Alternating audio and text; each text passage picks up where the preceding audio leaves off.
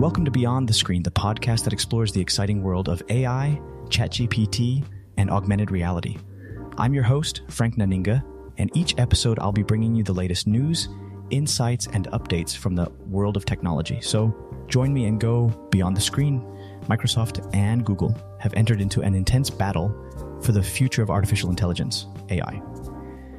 The two tech giants are investing heavily in OpenAI, a company that is focused on creating AI based applications and services. Microsoft has committed to investing $1 billion in OpenAI, while Google has made a $750 million investment. Both companies are looking to capitalize on the potential of AI to revolutionize the way we search for information and interact with technology. The competition between Microsoft and Google could have a major impact on the future of search, with both companies striving to make their search engine, Bing and Google respectively, the most powerful and comprehensive search engine. This battle could have far reaching implications for the future of technology. Google has announced the launch of their new chatbot application, Bard. Bard is a natural language processing chatbot that can interact with users in a conversational way.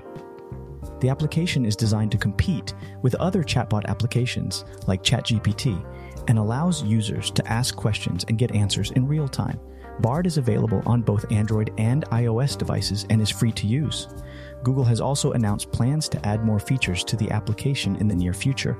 Apple is set to hold an in person AI Summit event for its employees at the Steve Jobs Theater in Cupertino, California. The event will take place on March 15th and will feature a variety of speakers from the AI and machine learning fields. The event will focus on the latest advancements in AI and machine learning and will provide an opportunity for Apple employees to learn more about the technology and its potential applications. Apple has not yet announced any details about the event, but it is expected to be a major event for the company. This is Frank Nanninga from Beyond the Screen, hoping you've gained some insight into the world of media and technology. Thanks for tuning in, and until next time, keep exploring what's beyond the screen.